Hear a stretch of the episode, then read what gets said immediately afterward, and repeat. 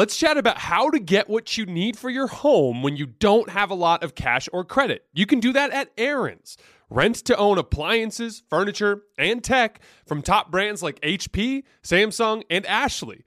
But say you don't need it anymore, no problem. At Aaron's, you can return your product at any time or even upgrade it for something new. Life's always changing. With Aaron's, your stuff can change right along with it. Keep it, return it, upgrade it. Aaron's fits your life instead of the other way around. Approval isn't guaranteed, and some restrictions apply. See your local store for details. Allstate wants to remind fans that mayhem is everywhere, like when the tailgate party shows up at your house after the big win. Everything's great until the hot plate gets too hot for the tablecloth. Now your kitchen's up in smoke.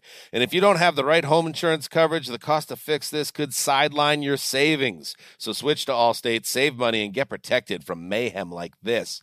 Not available in every state based on coverage selected, subject to terms, conditions, and availability. Savings vary. We are welcoming a new show to iHeart and the DraftKings YouTube channel. It is called Point Game with John Wall and CJ Toledano. It's an insider's look at the NBA and the culture surrounding the league.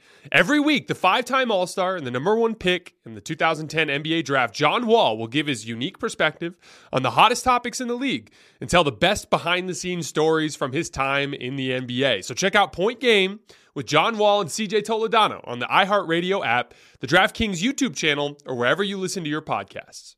The volume.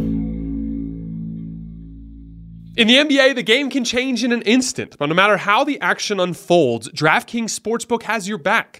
This week, new customers can score 150 instantly in bonus bets just for betting 5 bucks on basketball. Win or lose, you get an instant up. They even have great same-game parlays. So many different ways to bet the NBA. Download the DraftKings Sportsbook app now and use code HOOPS. That's H O O P S. New customers can get 150 instantly in bonus bets for betting just $5 on basketball. Only on DraftKings Sportsbook with code HOOPS. The crown is yours. Gambling problem? Call 1 800 Gambler.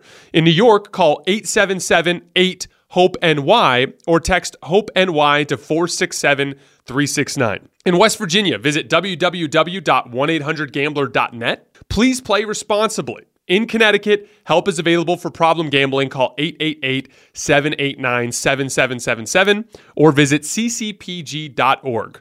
On behalf of Boot Hill Casino and Resort in Kansas, must be 21 or older in most eligible states, but age varies by jurisdiction. See DraftKings.com slash sportsbook for details and state-specific responsible gambling resources.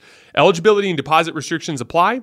Bonus bets expire 168 hours after issuance. Terms at sportsbook.draftkings.com slash basketball terms.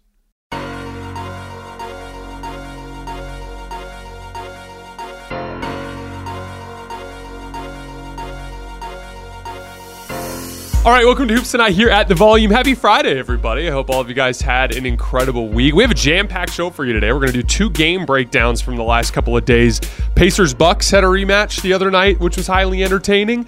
Not going to talk about the basketball stealing shenanigans at the end, but there was a lot of interesting basketball to get into in that game. Then the Kings and the Thunder last night had the showdown of top tier young perimeter talent that the Kings ended up winning. We're going to talk about that game from the perspective of both teams. Then the Cleveland Cavaliers have had a tough stretch of injuries, uh, injury news, I should say, coming out today. Darius Garland broke his jaw. Evan Mobley's having arthroscopic, I think he's having some form of knee surgery. So the Cavs are now uh, thrust into a position where they have some decisions to make. So I want to talk about that a little bit. The Golden State Warriors now have negative odds to make the playoffs, which is super interesting. I want to dive into that a little bit. And then last but not least, at the end of the show, we're going to do our first edition of a weekly MVP ladder that we're going to start doing at the end of weeks so that we can kind of bounce around more to individual players and talk about how they're playing around the league. You guys know the drill. Before we get started, subscribe to our brand new YouTube channel. It mean a lot to me if you'd scroll down and hit that subscribe button. Don't forget about our podcast feeds wherever you get your podcasts under Hoops Tonight. Follow me on Twitter at underscore Jason LT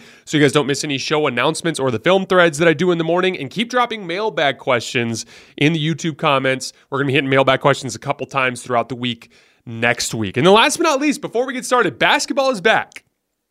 It's been a long off season, and if you're like me, you're psyched to be seeing all these pro and college games on TV. And while I love watching these games again, there's nothing better than being there live. And the best way to do that is on Game Time, the fastest growing ticketing app in the United States. Game Time is the only ticketing app that gives you peace of mind with your purchase. They let you see the view of your seat before you buy so you know exactly what to expect when you arrive. They're all in prices. Show your total upfront so you always know you're getting a great deal. And it takes no time at all. You can buy tickets in seconds with just two taps. So take the guesswork out of buying tickets with Game Time. Download the Game Time app, create an account, and redeem code HOOPS for $20 off your first purchase. Terms apply. Again, create an account and redeem code HOOPS. That's H O O P S for $20 off. Download Game Time today. Last minute tickets, lowest price guaranteed. All right, let's talk some basketball. So, in, uh, if you guys remember the in-season tournament game, the Thursday night game last week, the one of the ways that the Pacers were picking the Bucks apart at the end of the game was just bringing Brook Lopez into pick and roll with Miles Turner. And when Miles Turner would come up into a high drop, it was an easy pocket pass where Miles Turner was finishing at the rim. Right when, uh, Bro- uh, excuse me, when uh, Brook Lopez was in his deeper drop, that was when uh, uh, Haliburton was getting downhill and making his floater and picking the team apart with his passing, right? When he was switching, Tyrese Haliburton was either driving right by him.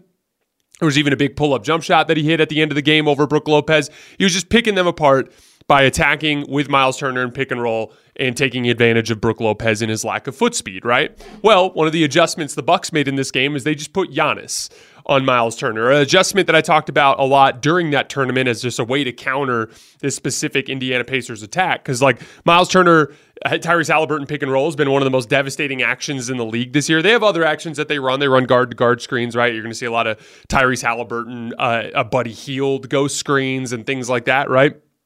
But their bread and butter is that Miles Turner pick and roll or pick and pop, right?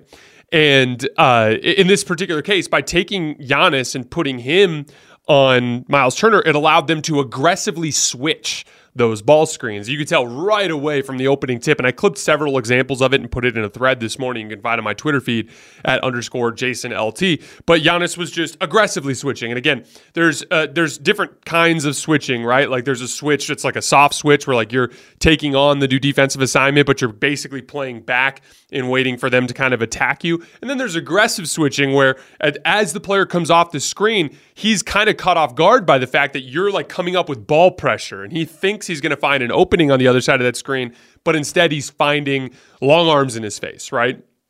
Early in that game, they forced a quick turnover by uh, hitting Tyrese Haliburton with one of those aggressive quick switches. And then by putting Brook Lopez on Obi Toppin, it opened up another set of problems for Indiana because one, Milwaukee was kind of conceding the pick and pop three to Obi Toppin. And then when Obi Toppin was rolling to the basket, he just doesn't have a lot of reps as like a pick and roll big man, right? And you could see plays where Toppin would get the ball on the roll and he just wouldn't know how to navigate Brook Lopez waiting for him at the rim. And so as a result of that, and then they were doing a good job, they were doing a lot more switching in general, especially on guard to guard actions. They just kind of made it a lot harder for Indiana to get the openings that they typically get in their offense. And then on the other end of the floor, Giannis goes for 64 points and almost all in his bread and butter. Of the 64, 36 of those points came in transition and in pick and roll. And again, this is all about getting Giannis downhill towards the rim because in pick and roll, they were setting a lot of those ball screens pretty far away from the basket, and it was all geared around trying to get Giannis downhill to where the guy that's waiting for him is technically in position between Giannis and the rim, but he's got such a head of steam going that he's kind of slaloming around those guys and getting all the way to the basket for the easy buckets. And and again, the Pacers, they part of it is just poor discipline. They're not a good help side team. A lot of it also, it, it you know, some of it gets dressed up as schematics, like oh, they're chasing people off the three point line, and it's like you know what's a higher percentage shot than a three point shot, eh, even for an elite shooter, is a wide open dunk for Giannis. like that's that's worth two points every single possession. I'm sorry, right? So like some of that is I, I dislike that Indiana kind of plays that way um, uh, but it's it's about putting him into his in, into his advantage situations, which is getting downhill and taking advantage of the Pacers' weak help side. I did want to take a second to shout out Giannis for his footwork. I think we talk a lot about uh, that. You know, Giannis is just like a bully ball bruiser, right? And here's the thing: there are lots of really good athletes in the NBA. And for whatever reason, there are certain athletes that transcend everybody and are able to weaponize that in a way that, you know, impacts winning at a much higher level. And then there are top tier athletes that just can't really put that together over the course of their careers. And you know, there are all these different elements to athleticism that go under discussed. Like when it comes to Steph Curry, I don't think we talk enough about his stamina and just the simple fact that he's in such incredible shape and that he's constantly running around everywhere and the way that he will find openings just by capitalizing on those little bits of uh, of situation uh, like little tiny uh, segments of possessions where a guy relaxes for 2 seconds and then Steph breaks open and he kills you with a 3, right? Well, another very important part of athleticism is footwork. And footwork specifically is the best way for you to weaponize your athleticism. Because think of it like this if you are standing straight up with your feet together and I push you on the shoulder, you're just going to fall over because you don't have a very strong base, right? If your base is wide and your knees are bent a little bit and I shove you on the side, you're not going to fall over. That's a basic concept as it relates to balance, right? But that's stationary. Now, footwork is what allows you to stay balanced while you're making athletic moves in various directions, whether it's side steps, like for instance, if you're taking a step back three, one of the most important things that I teach my kids that I train, like when you're taking any sort of step back move, you need to actually, as you're stepping back, kick that left. Let's say I'm stepping back to my left. You have to stick that left foot really far out to catch your side to side momentum so that when you elevate, you go straight up and down and get good lift and balance into that step back jump shot, right? Little things like Giannis in his spin moves out of the, there was a bucket that he had out of a, a drop off pass where I think it was Buddy Hield that was waiting for him tagging the roller and he caught uh, uh, in in a position where he was able to spin off of his right foot and in in uh, uh, like had absolutely perfect footwork where he planted and spun off of two feet back towards his left side and went up and dunked with two hands. And it's like, how many guys do you see catch that ball there and they don't know what to do when the guy's right in front of them? So they either stop and hesitate and the advantage is gone, or they run the dude over because they don't know what they're doing. And it's like, no, Giannis is like, I have practiced this spin move and nailed this footwork down a hundred thousand times in my life. I'm going to just go to this move and there's no way this dude's going to stay in front of me. Giannis has an excellent Euro step. It's one of his best moves that he uses to navigate things in traffic. And again, Euro steps, they're uh, uh, they require a great deal of leg strength and balance. But when you have that footwork down, you have the ability to stay on on your base and to stay balanced while slaloming between guys. There are so many different elements to that that go underrated and specifically footwork the ability to get to your spots without traveling and without losing your balance while also making it so that you can absorb contact from defenders while they're swiping at you and digging down and bumping you off your base those that sort of thing is what puts a top tier athlete in a position to be successful versus a top tier athlete being in position to be underwhelming or to underachieve, right? And I think it's something with Giannis that we've constantly overlooked over the years is this dude is incredibly coordinated. Maybe not up top in terms of his like touch and stuff like that, but in terms of down below and his ability to uh, keep a solid base and to navigate any traffic situation with quality footwork is something that we have to give him more credit for. Uh, Brook Lopez was incredible in this game. He had six blocks. The uh, one of the nice things, or you know, I shouldn't say nice thing, but one of the uh, uh, you know bits of collateral damage here with with with Pat Connaughton being out is it's forced the Bucks to play guys like Andre Jackson, right? Guys like uh, like MarJon Beauchamp more often, right? So they actually brought four guys off the bench in this game and Cam Payne was the only guy they brought off the bench was that was a small guard. So in a nine man rotation, six of the guys that they were playing were all big in, in some way, shape, or form. Right, whether it's uh, smaller with more athleticism or bigger with size, they just have a lot of size on the floor. And so when they're pressing up and chasing the Pacers off the line, they're funneling him into Brook at the rim, and he was awesome protecting the rim in this game. And then I wanted to shout out Bobby Portis. He had 19 points in this game three three point shots, but he scored 10 of his 19 points in the post. He was straight up attacking Obi Toppin in straight post ups. He's got a really good right handed hook. He also made like a right handed push shot as he kind of faded over his right shoulder. He had a turn and face, like kind of jab step jumper over Obi Toppin. It was kind of like a nice offensive option for the Bucks in this game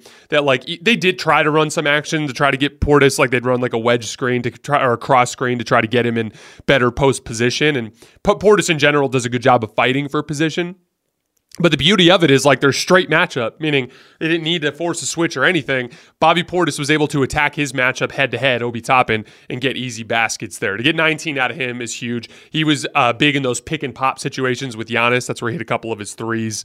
Um, and then on, on the Pacers front, I thought Haliburton in general was caught off guard by the aggressive switching that we saw from Milwaukee. You could tell like he just wasn't expecting that as a counter. And some of it too is like he spazzed out a little bit. Like there was a turnover where he kind of spazzed out when Giannis got on him. There was a play in the second half where he'd like quickly settled for this like really tough step back three going to his right when there was like 10 seconds on the shot clock. And it's like, hold on, like get Giannis on a switch. Okay, cool. Giannis is an excellent defender, but you're one of the quickest players in the NBA and you have one of the best pull up, you have the best pull up jump shot in the NBA this year. So you get Giannis on a switch, space him out because now the help side defense is not as good and see if you can't beat him off the dribble more methodically rather than just spazzing out and doing something silly. And so I think that's one of the things I love about playoff series is, you know, you you you you have your first punch and you know, one team wins based on both teams' first punch, and then some team makes a counter, and then usually the team that uh, responds to the counter is a little slow to respond, and sometimes that'll even up the series, and then game three will be like the next adjustment to that whole thing, right? And like th- because both teams wanted to win this game so bad after all of the stuff that surrounded last week's game, and obviously you saw from the basketball incident that there's some animosity between these two teams.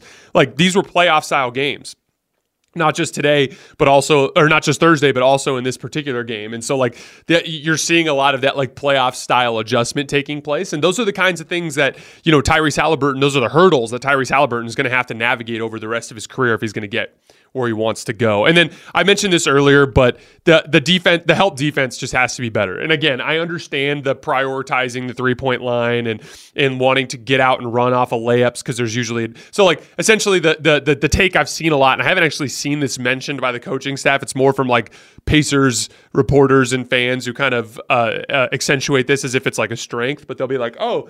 Pacers will chase you off the three point line. They don't really care much about helping at the rim. And when they make when other teams make layups, they usually have bad floor balance. So like think of it this way: if I drive, if you're the basket, if the basket is where the camera is, and I drive aggressively to the rim and I lay it in, and I lay it in and I run past the stanchion and the Pacers just quickly grab the ball, get the inbound, and they're running down the other way. They're five on four, right? That's the way they look at that, right? And there is some advantage there in terms of like when that happens, those are good opportunities to run. I'm pro running off of made baskets, but conceding made baskets is silly too. And like there were a lot of possessions where you'd see you know, Buddy Hield just standing next to Malik Beasley rather than digging down on a on a drive out of the weak side corner. And it's like I get it Malik Beasley's shooting the shit out of the ball this year, but at a certain point, even a Malik Beasley wide open catch and shoot three that might be worth, you know, 1.4 points per shot or whatever is a lower percentage shot than the wide open slashing layup. And so, like, and, and again, speed is an advantage in this roster, and I think they can rotate better. And f- to put it pr- frankly, I saw them last week defend at a higher level than what they showed in, in this particular game. And so it's just something that, again, if if the Pacers want to get to where they want to go, they need to eventually upgrade that Obi Toppin position, but that's a trade deadline issue. But on the court, they have to do a better job in their help and recover situations. We are welcoming a new show to iHeart and the DraftKings YouTube channel. It is called Point Game with John Wall and CJ Toledano. It is an insider's look at the NBA and the culture surrounding the league. Every week, the five time All Star and number one pick in the 2010 NBA draft, John Wall will give his unique perspective on the hottest topics in the league and tell the best behind the scenes stories from his time in the NBA. CJ will bring his A list comedian buddies to keep it light and fire off some hoops takes. Plus, John will be inviting current and former NBA players, friends, and teammates to join the show as well to give their unfiltered accounts of what really goes on in the league from a player's perspective. So check out Point Game with John Wall and CJ Toledano on the iHeartRadio app, the DraftKings YouTube channel, or wherever you listen to your podcasts. Ever needed something for your home but don't have the cash or credit to pay for it? Let's chat about how to get what you need when you need it. You can do that at Aaron's. Yep, you can rent to own appliances like washers, dryers, or refrigerators, furniture for your living room or bedroom, even tech like computers and gaming systems. Plus, Aaron's has great brands like HP, Samsung, and Ashley. And you can pay a little at a time until it's yours forever. But here's the cool part say you're renting a 65 inch smart TV and decide you don't want it anymore. At Aaron's, you can return it at any time.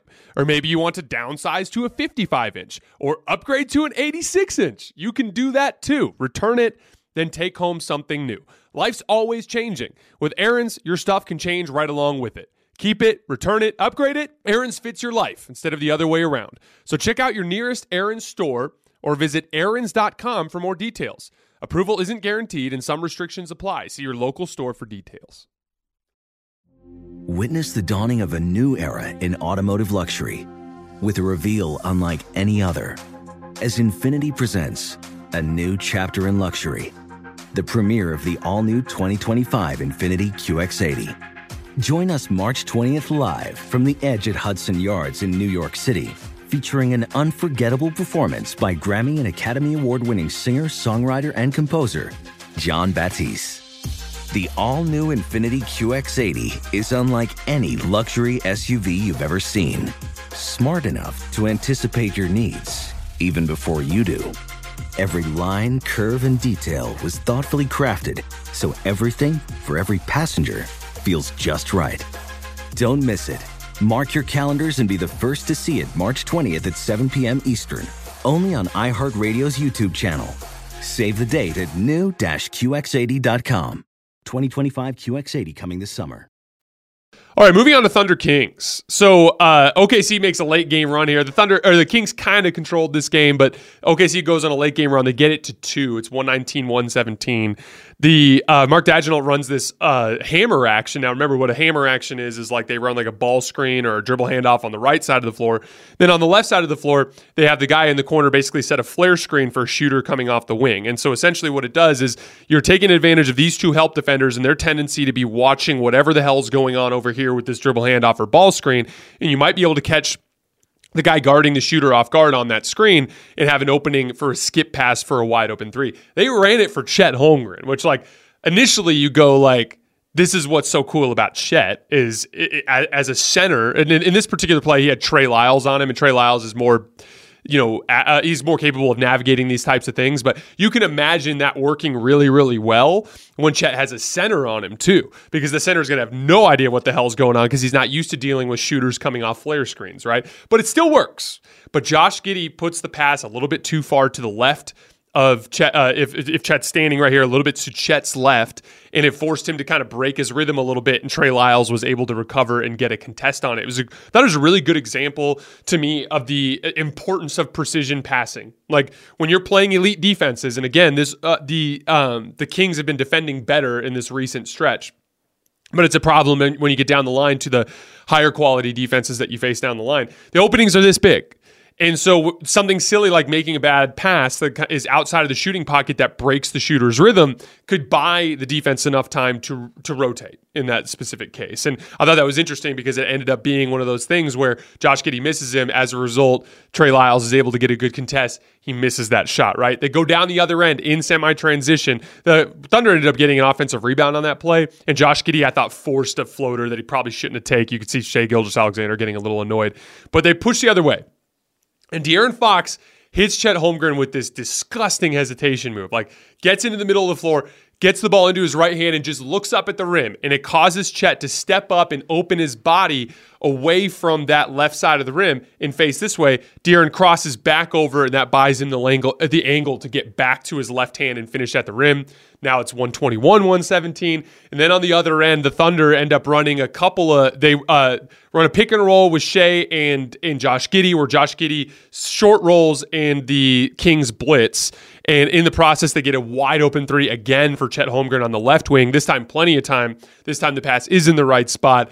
Chet just misses it. And then on the other end, uh, uh, the Kings miss on the next position, but they go down again. Shai has an isolation on the right wing. They dig down. It's another wide open three for Jalen Williams, and he misses it. So some tough shot luck there for Oklahoma City down the stretch. But then again, again, the Kings, for the most part throughout that game, got better shots. They were up 10 before the Thunder kind of had their wild comeback. I did think it was an interesting kind of late game sequence, though, in an example of just some of the interesting stuff that this team has available to them from the standpoint of like Chet being able to run shooting actions and have it actually be a high percentage play. The ability to use Josh Giddey as a screener and what he can do in the short roll as a decision maker, and then just simple like if you put uh, Shai in, you know, we talked about this in the in the uh, Dallas Mavericks game against the Lakers. When you put a scorer at the elbow, and like Shai was attacking at the elbow on that that dig down for Jalen Williams, but also like Luka was killing the Lakers with elbow isos from the elbow, you're so much closer to the basket that guys have to kind of get into help position sooner. And so that forces them to come further off of shooters. When you start your action 30 feet from the basket, even if I do beat you off the dribble and get downhill, there's a lot more time for people to recover before I can really start causing problems. And I thought it was just an interesting kind of uh, uh offensive approach from Oklahoma City. But obviously, the Kings win the game. Malik Monk and De'Aaron Fox were incredible. They uh, combined for 59 points and 16 assists. You know, we, I've been talking a lot about this idea of elite perimeter defense teams against the Kings, and this is the latest in a long line, right? Like they really struggled with the Clippers, they really struggled with the Houston Rockets, they really struggled with the New Orleans Pelicans. Teams that can put long athletes on their guards can cause them some problems. Now, the Thunder are not as long on the perimeter, uh, like because they're they're guys like Lu Dort and, and Shai. They're not six eight. You know, they're not they're not uh, like some of these perimeter defenders they saw with the Clippers or. Um, uh, or with the Pelicans. That said, like they are excellent perimeter defenders, and sometimes it's like you just have to do better than the guy across from you, right? Like this was a big thing in that series against the Warriors. It was a lot of Gary Payton. It was a lot of Andrew Wiggins. It was a lot of good on ball defenders for the Warriors that De'Aaron Fox and Malik Monk just found a way to get downhill on. And the big thing foundationally is De'Aaron Fox's pull up jump shot. He's just having an unbelievable pull up jump shot season this year. He's shooting 46% on them, 57% when you weight it for threes. That's 1.14 points per shot. To give you an idea, there are 18 players in the NBA this year that have taken at least 150 pull up jump shots. Uh, uh, Fox's 1.14 points per shot is second in the league. So he's been the second best pull up jump shot maker in the league by volume, or uh, among uh, that specific set of volume. Now, to give you an idea of just how insane Tyrese Haliburton is, he's a full tenth of a point better per pull up jump shot than De'Aaron Fox in second place. So Tyrese Haliburton is like head and shoulders better than everybody shooting pull up jump shots this year. So shout out to Tyrese. But De'Aaron Fox, it's just that combination of elite pull up jump shooting and the downhill athleticism. I'll give you an example. That little hesitation move I talked about when it was 119 117 to put the Kings up 121 17. If De'Aaron Fox makes that little hesitation move into the lane and he's a 35% pull up jump shooter, Chet probably doesn't react to it because he's probably thinking, oh, yeah, he's going to take a little short jump shot. I'd rather have him take that shot, right? But because De'Aaron Fox has been knocking that thing down all year long, guys are starting to react to that. And that's allowing him to get downhill easier. I just thought in general, De'Aaron Fox finished really, really well uh, at the rim against Chet. And again, like Chet has been, you know, Chet, Chet can get buried by some of these bigger bigs, but the dude can block shots. And, and Fox was just not bothered by him in this game. And to give you an idea of where his jump shot is right now, 1.14 points per pull up jump shot. Last year, he was at 0.94. So he's literally more than 20% better than he was last year with his pull up jump shot, which is huge. Uh, uh, I thought Malik Monk was awesome in this game. He had a, a, couple of, he had a ridiculous block and help side in transition. He had this ridiculous bounce pass to a cutter. He had had a, a, a between the legs sidestep pull up three that was just unbelievably nasty. Malik Monk just has a bag, man. It's, it's ridiculous. Keon Ellis has been an interesting kind of a, a, guy for the Kings this year that no one really expected. Hit five threes in this game, can take some point of attack assignments, has some decent length for the position. You know, this is a, a kind of archetype that we've been talking about with the Kings for a while, like a guy that's more of an off-ball player, that's more of a, a, a an athlete that can help on the defensive end of the floor. His uh, point of attack metrics this year in isolation and in pick and roll have been excellent. I thought that was a, kind of a revelation last night. Uh, on the thund- Thunder front, Josh Giddey had his best game in a while. Teams are ignoring him off the ball and they're blitzing off of him in ball screens, but he's being aggressive in catch and shoot situations. He had three catch and shoot jump shots in this game. He's also making really good reads out of the short roll, which is a good use of him, to be honest, just because he has that passing ability. He's tall enough to kind of see over the defense as he's making those reads. Didn't like that floater he forced late in the game, but I thought it was a, an encouraging game from him. They also did a lot of hedging and recovering on De'Aaron Fox to try to keep Dort on him. And I the, I didn't think the hedges were particularly sharp. De'Aaron was able to split a lot of them, and it, it didn't really stop him from getting downhill. And I think they have the perimeter defenders to just switch more in those situations. And so I thought that tactically is something they could have adjusted. But overall, I thought they played pretty well. And again, like Sacramento's really good. And you got a Chet Holmgren three in the corner that could have given you a lead. It was a decent look. It was mildly contested. Chet Holmgren got another wide open three on the left wing late in the game. Jalen Williams had a wide open three on the left wing in the game. So, like, you shoot a little bit better, you have a chance to win that game.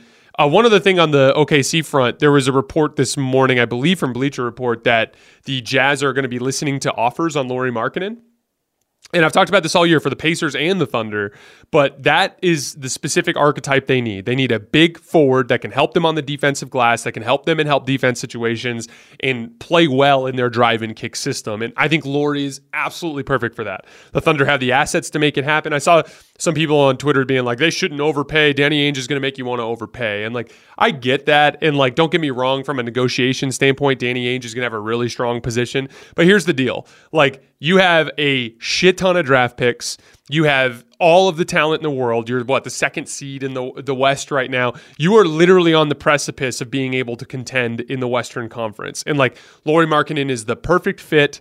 And I understand the patient approach. And I'm not saying you call him and you give him everything you have, but if you have to overpay a little bit to get Lauri Markkanen, you overpay a little bit to get Lauri Markkanen. At the end of the day, like we've seen too often with this uh, uh, with this stuff where like when teams like Miami get super super picky about what they're willing to pay and super picky about who they're willing to go after and the next thing you know you move on and they don't have anybody right? And again the Thunder don't have anybody in house that fits that big forward alongside Chet kind of archetype. I think they're gonna have to go outside to find that and to me it's like it's pretty straightforward that uh, a guy like Lauri kind of fills that need perfectly. All right, moving on to the Warriors so they dropped another game to the Clippers last night. They're now 10 and 14. According to DraftKings, the Warriors are now plus 125 to make the playoffs and minus 155 to miss it. So again, I'd have to bet $155 on the Warriors to miss the playoffs to make 100. That's a that's a substantial, you know, uh, a signal that Vegas thinks that there's a, a much better chance than not that Golden State misses the playoffs. And now, here's the thing I've been mostly a Warriors positive force this year, right? And I feel strongly that, given the information at the time, that that was the right uh, the the right approach at the time. But the Draymond suspension, like him taking himself out indefinitely, officially puts them in a really challenging predicament. And I am, for the first time this season, seriously worried about the Warriors. To give you an idea, as of today, they are three games out of the 10 spot. So they are three games out of the play in at this point. And it's not just three games in a vacuum. The teams ahead of you are Phoenix, New Orleans, Houston, the Clippers, and the Lakers. I don't think the Suns, Clippers, or Lakers are going to drop. They have too much talent. They have just significantly more talent in the regular season right now than the Warriors, right?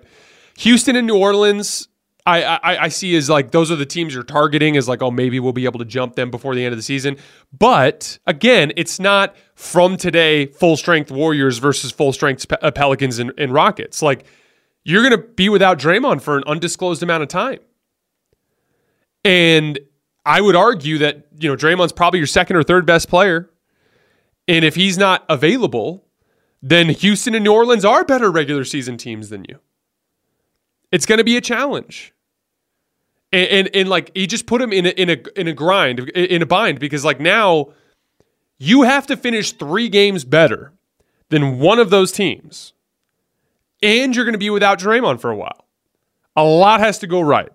You're going to need bona fide MVP play from Steph Curry. Klay Thompson had a big night the other night. You're going to need him to be incredible. You're going to need Podziemski to to to pop, and I, I saw that uh, Kerr moved Podziemski and, and Kuminga into the starting lineup. I thought that was interesting. You're going to need a lot of huge contributions from everybody. It's going to look a lot like again, like we've seen this before. This has happened before because the Warriors are in a position where they do have the ability to make a trade. Right? They have a desirable asset in Jonathan Kuminga. They've got a salary filler in the form of Chris Paul and they have draft compensation that they can offer. So they are in a position where they can go get somebody. So let's look at the Warriors or the Lakers last year as an example. All year last year, the Lakers were outside of the play-in, right? Similar kind of predicament. And they also had assets. They had two first round draft picks that they could use. They ended up only using one, but they had two first round draft picks they could use. And they had this Russell Westbrook expiring contract, which I know everyone said last year no one wanted, but of course people wanted it. An expiring contract is real value. That's why they were able to make a trade, right? So the Lakers had this asset thing that they were sitting on that they could do something with. And the Warriors have this asset thing that they can do something with. You remember what happened with the Lakers last year? LeBron James went down with injury, Anthony Davis played like a freaking MVP for a while and floated the ship. Then Anthony Davis went down, and it was like LeBron, Dennis Schroeder, and Russell Westbrook, who just played like fucking crazy and just hung around 500, right?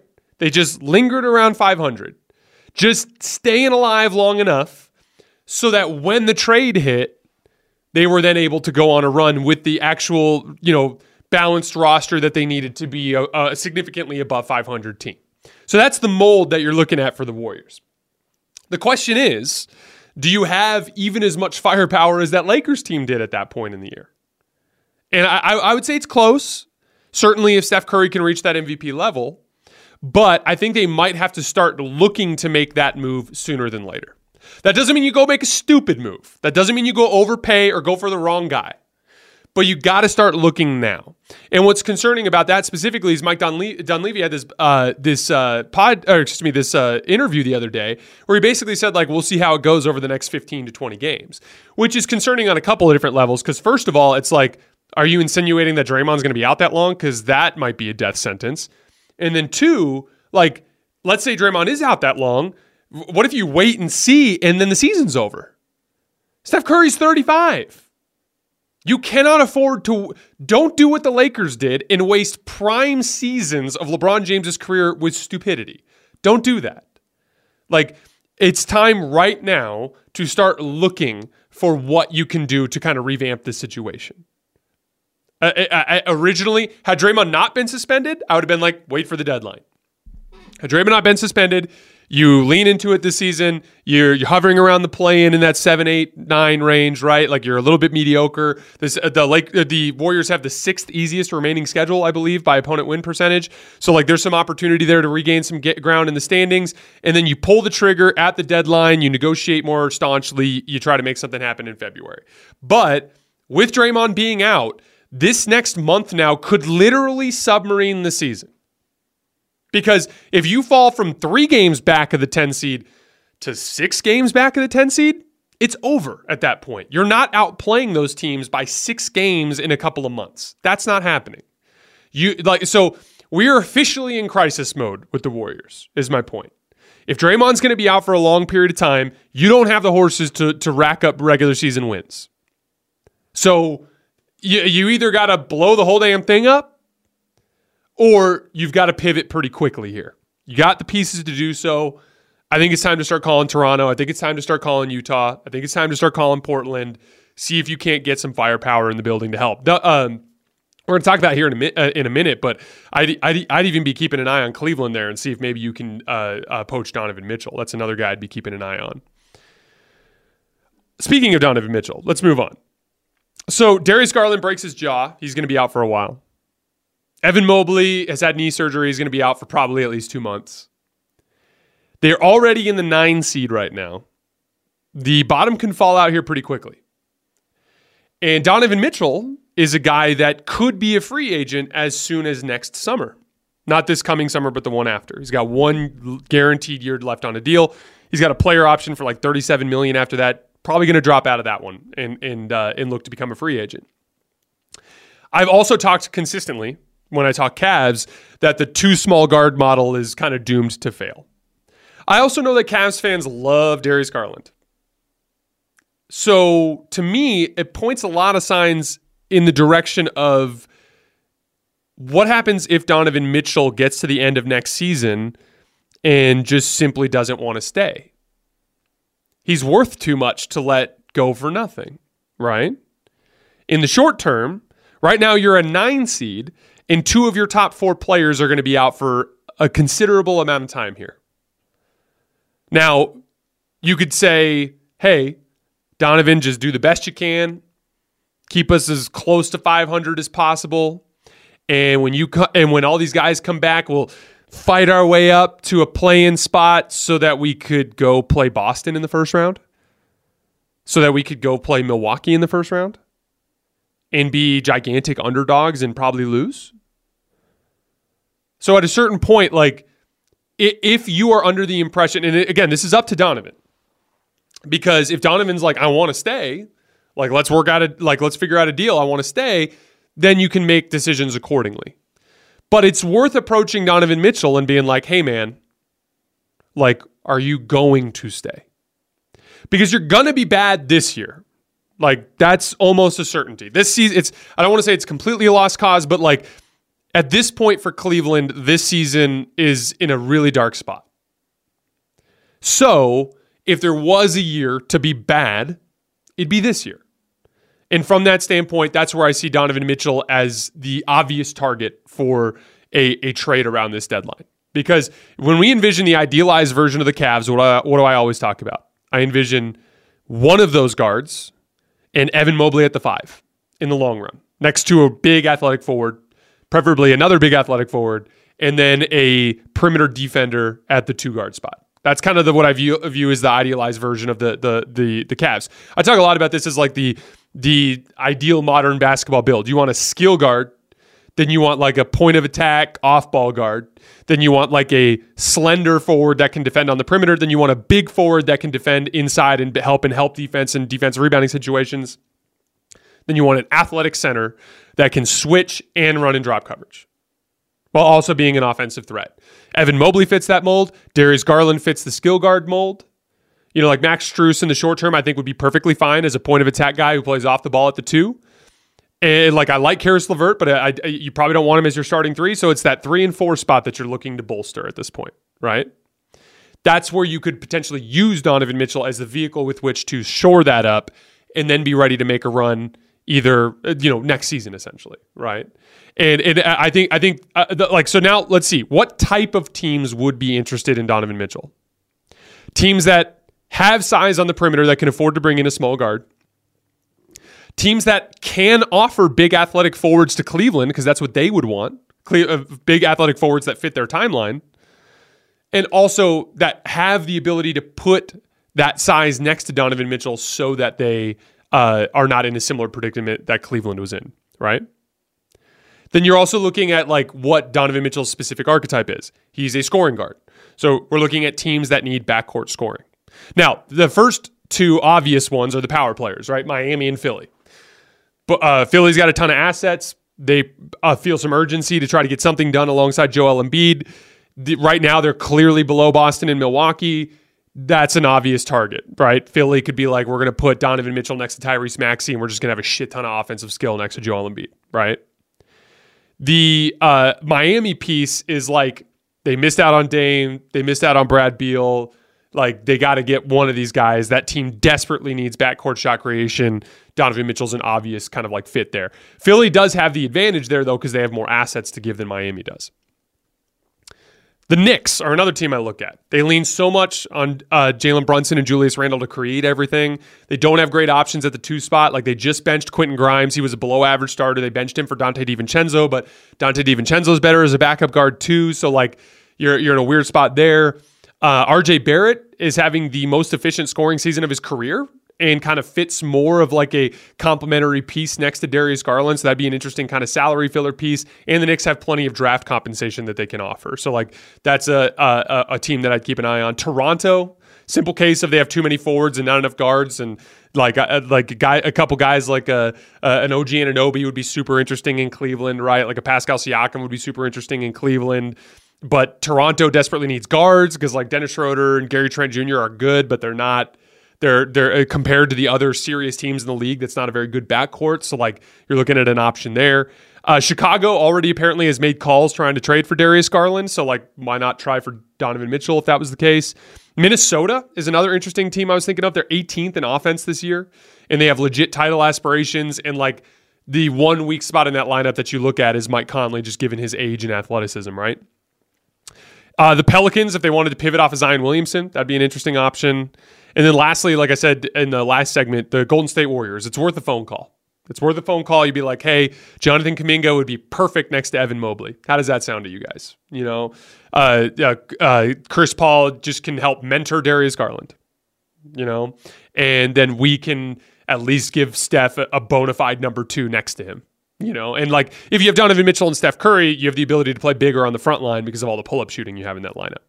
So again, like uh, it's too early to say for sure if Donovan Mitchell will even, you know, is even uh, not wanting to resign or if Cleveland would be even willing to deal him. But I think some d- signs are pointing in that direction. So I thought it was kind of doing a brief uh, deep dive into it. All right, my MVP ladder. So uh, I'm going to start doing this every weekend. And I, I was thinking long and hard about this because I, I wanted to to talk MVP, but I don't want it to look like what my prediction would be for who's going to win the MVP because it just is. It's so much based on narrative, which I find profoundly uninteresting. It's so much based on voting trends that like I disagree with and, and, and specific things that like I don't think should factor into MVP. So what I'm going to do instead is like I'm just going to do this MVP ladder every weekend as though it's my own. Meaning like this is just simply how I think the MVP award should work. I've made one tweak to my MVP criteria. I used to in the past be like, hey, like you got to factor in postseason success. All of this is part of a journey towards the playoffs and towards the Larry O'Brien. It's a stepping stone in that direction. But the league has made it abundantly clear through their voting tendencies that they don't care about the postseason. So what I'm going to do is my off-season player rankings that I do every August. Those are going to be based on playoff success, and I want my MVP ladders during the season to strictly be a recognition of overall two-way impact on winning by a single player and the one thing I'll do to weight it is like degree of difficulty and like what your team needs out of you compared to the you know the roster availabilities. I'm going to use that as like kind of a swing factor in some of these cases. All right, so I'm to do I'm to be counting down from 10. This first week I'm to hit all 10 players. In the future, I'm just to talk about the movement from specific guys. But number 10 so far for our first MVP ladder, Kevin Durant. He's been the one stable force for a team that's been riddled with injuries to start the season. He's averaging 31 points per game, which is the second highest mark of his career on 64% true shooting. And he's legitimately flirting with a 50 50 90 season, meaning 50% from the field, 50% from three, and 90% from the line. He is still one of the most efficient scorers in basketball, and he's done a lot to stabilize, like I said, a pretty uh, uh, um, inconsistent environment with injuries there in Phoenix. Number nine, Jayson Tatum. I'm a little disappointed in him this season. He's settling for a shit ton of pull up jump shots, even though he can't make them. I've been a little bit disappointed with him at the end of games as well. That said, still the most efficient scoring season of his career. And the lower volume mostly has to just do with some of the roster changes they went over the uh, went through over the summer. He's also been the fourth best post up player in the league this year. 22 players in the NBA have run at least 75 post ups, and he's fourth in efficiency at 1.15 points per possession. Number eight, LeBron James. He's averaging 25, 8, and 7, shooting a career high from two point range, 41% from three, which matches his best season in 2013, which was 64% true shooting. Also averaging his uh, highest amount of steals per game since 2015. And this is the crazy one for LeBron in his MVP case. The Lakers are 18 points better per 100 possessions when he's on the floor versus when he's off. He also had the most impressive individual accomplishment of the season so far, winning the in-season tournament MVP, dominating a field that included Kevin Durant, that included Giannis Antetokounmpo, that included Damian Lillard, that included Jayson Tatum, that included Tyrese Haliburton. Just a stacked field that he ended up at the top of the pile at the end of it and won the MVP. LeBron's at number eight. Number seven, De'Aaron Fox. He is the best combination of pull up shooting and downhill speed in the NBA this year. He's been the second best pull up jump shooter in the league behind Tyrese Haliburton, making uh, his jump shots at or pull up jump shots at 1.14 points per shot, which is insane. He also is the third best guard at scoring in the paint. He scored 220 points in the paint this year, which is behind only Shai Gilgeous-Alexander and Tyrese Maxey, both of which are lesser pull up shooters than De'Aaron Fox this season. He's led the Kings to a lot of wins over good teams, most recently SGA and the Thunder. He's gone head to head with a lot of the best players in the league and come out on top this season. I have him at number seven. Number six, Nikola Jokic. His jumper's been off this year. A Jokic jumper has been worth 0.22 points fewer than they were worth last year, but still averaging a career high in points, still at 61% in true shooting, leads the league in rebounds at 13 rebounds per game, and the Nuggets are the two seed in the West, despite Jamal Murray missing a lot of time in and out of the lineup. Number five, Luka Doncic. Also having the most uh, efficient scoring season of his career, fueled by excellent pull up shooting. He's shooting 54% in effective field goal percentage on his pull up jump shot. That reliable, like step back jump shot that he's hitting right now is just is just killing teams. And he's been also similar to Kevin Durant, the most consistent force on a surprisingly good team, despite his co-star being out a lot. Kyrie Irving has played in just 541 of 1152 minutes for the Mavs this year, and the Mavericks are 15 and nine in the four seed, which is a far cry from where they were last year. I have him at number five. Shai Gilgeous-Alexander at number four. The Thunder are just three games back of the best record in the league at 15 and 8. He's averaging 31, 6, and 6 on a career high 64% true shooting percentage. And his self creation metrics are off the charts 1.23 points per post up. 1.19 points per ISO, 1.09 points per pick and roll. Those are all off the charts. And now he's consistently drawing two to the ball and pick and roll, which for all of the ball handling and, and, shooting and passing that they have on the backside there when they run those four on threes has been deadly for the Thunder. They get great shots every time. I have SGA at number three or four. Number three, Tyrese Haliburton. He's the best pick and roll ball handler in the year by a mile. He's the best pull up shooter in the league by a mile. He's entered into my top tier of passers this year. He's just single handedly anchoring the best offense in basketball. I think he's on an all time great trajectory. He's having an incredible season. I'm a huge Tyrese Haliburton fan. Even against that ridiculously aggressive Bucks coverage the other day, I thought he did really well, um, given the amount of talent that's around him. Number two, Giannis Antetokounmpo. It feels kind of like a revenge campaign for him. His night-to-night effort is the highest that I've seen since his MVP seasons. Career high 32 points per game. Career high 66% true shooting. Career high offensive rebounds per game. Big one for him. And his touch away from the rim is better than it's been in a couple of seasons. All super, super encouraging. He's also having an excellent having an excellent defensive season. Changed that Pacers game the other night just by aggressively switching onto Tyrese Haliburton and uh, taking away some of the advantages he naturally gets in ball screens. But number one, a clear number one at this point in the season is Joel Embiid. 34 points per game, 12 rebounds, and six assists on 64% true shooting. They are 16 and 7 despite losing James Harden and just two games back of the best record in basketball. Here's an encouraging stat for you, too. Two years ago, Joel Embiid made just six field goals per game in the paint. Last year, 7.4. This year, 7.7. He's also shooting 70% on hook shots, and he's taking hook shots about twice as often as he did last year. If you guys remember after the postseason last year, I talked about how Joel Embiid is too reliable on that mid range pull up jump shot. He's got to have a more consistent shot making game closer to the rim. We're seeing some uh, encouraging stats there that could bode well for him in the playoffs. Really just needs to stay healthy at this point so we can see him and what he's capable of in April and May. All right, guys, that is all I have for today. As always, I sincerely appreciate your support. We're taking the rest of the weekend off. We'll be back on Monday with power rankings as well as some reactions to the weekend's games. Uh, games. I will see you guys then.